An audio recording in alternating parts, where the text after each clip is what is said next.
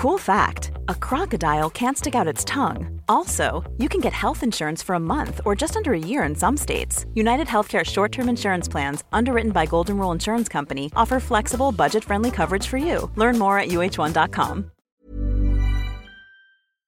Kei te whakaronga mai koe ki tō tātou au horihori, hei hōtaka e pānaki tō tātou au whānui.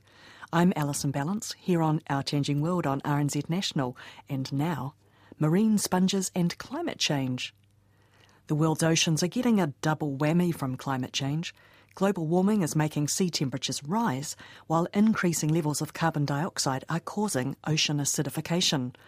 Most research carried out to date looks at the impact of either one or the other of these on marine creatures, but James Bell and PhD student Holly Bennett from Victoria University of Wellington have been using an advanced research facility at the Australian Institute of Marine Sciences to study the impact of both warming and acidification on marine sponges from the Great Barrier Reef.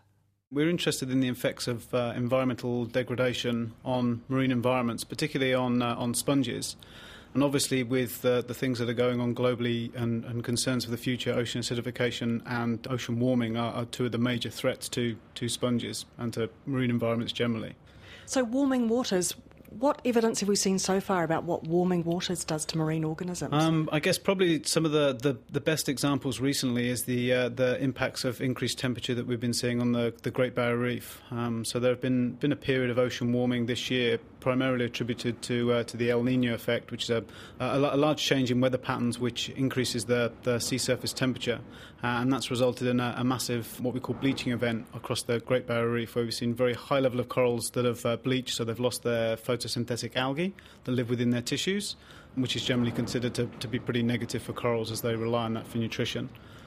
So, pretty much warm water is bad news? Yeah, warm water is, is typically bad news for most organisms. Most organisms are, are living within a, a certain thermal tolerance range um, with regards to temperature, so increases in temperature often take them past that thermal tolerance level, and that's particularly the case in tropical environments because the environment is generally warmer.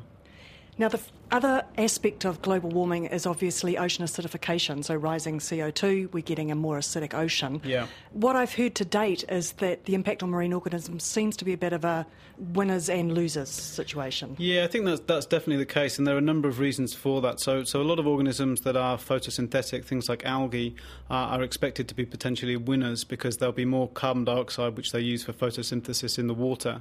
Other things, as a result of the increasing acidity, actually are going to be negatively influenced, particularly things that rely on calcium carbonate because the availability of calcium carbonate in the oceans is expected to decrease.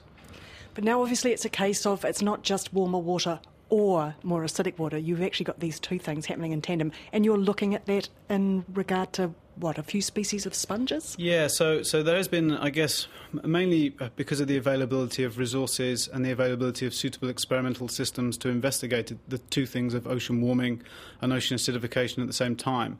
But most of the, the past research until the last few years has focused on one of those two things, but everybody knows that those two things are coming at the same time.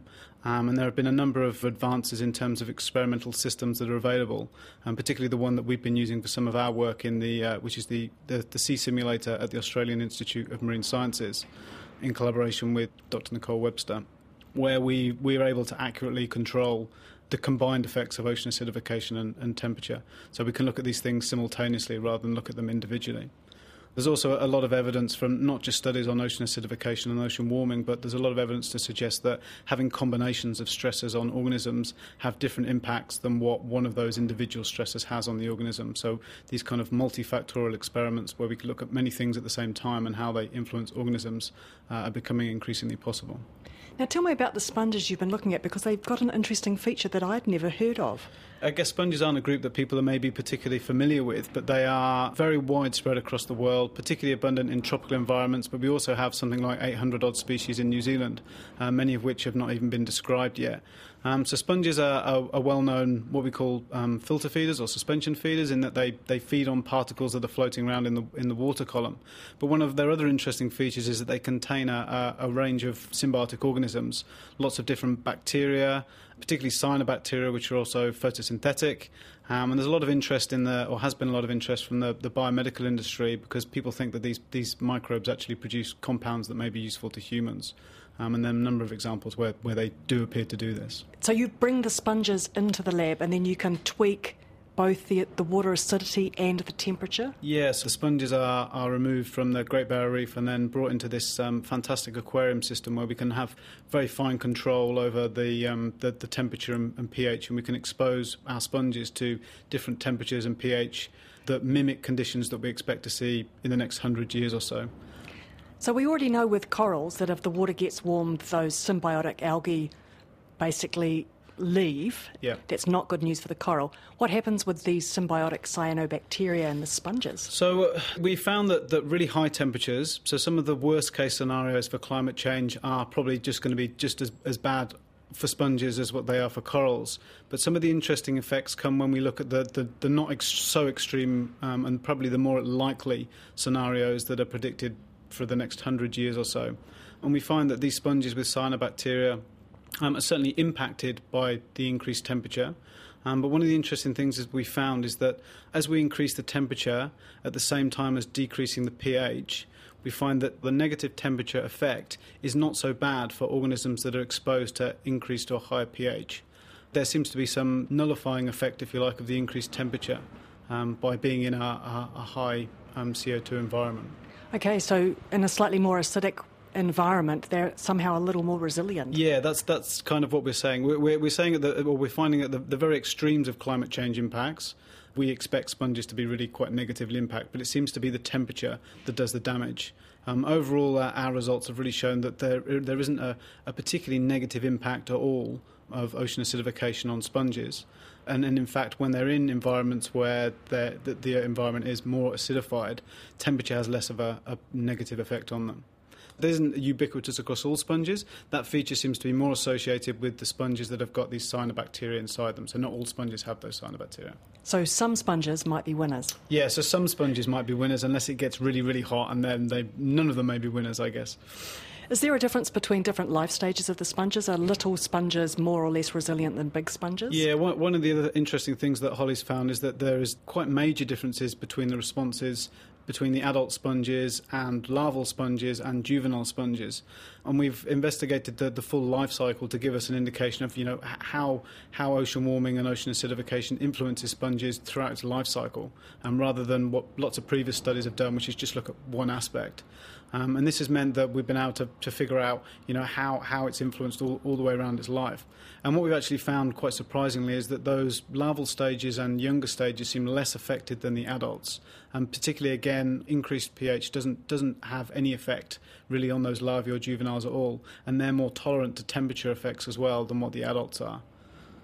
And that's different from other kinds of species that have been yeah, looked at? typically we think of larvae as being much more vulnerable than adult stages. They tend to be more kind of bathed in the seawater, um, more exposed, um, and, and, generally more sensitive than, than adults. And, and yes, that's quite an, an unusual finding that these sponge larvae seem to be more tolerant than what we find for other things. So, what does all this mean for the future? myself and some of my colleagues have a, an idea that obviously across the world there are major changes going on, on coral reef environments and that there may be winners and losers. And on some reefs in the future, we may find that there are uh, reefs that are much more dominated by, by sponges. And really, what um, what our bigger picture research is trying to understand is what these future reefs might look like and, and how they'll function. Um, so we know reefs are changing, but we want to find out things like whether or not a reef that's got more sponges or is more dominated by sponges provides the same resources to humans as what current reefs do. Um, it's unlikely they'll they'll be exactly the same, but we're trying to figure out, you know, what what, what reefs will be like and how they will work in another, you know, hundred years' time or so.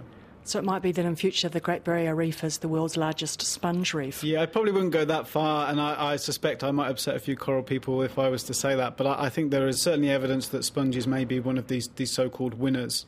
There are also other winners that that may get there and, and, be a bigger part of the reefs than, than sponges. But many sponges look like they, they may be hanging around maybe after at least some of the corals have, have gone. Thanks to James Bell from Victoria University of Wellington.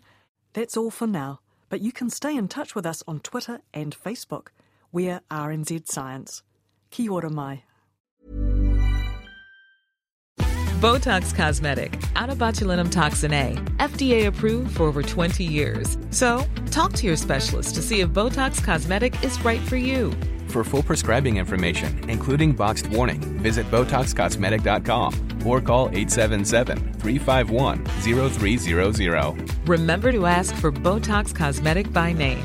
To see for yourself and learn more, visit BotoxCosmetic.com. That's BotoxCosmetic.com.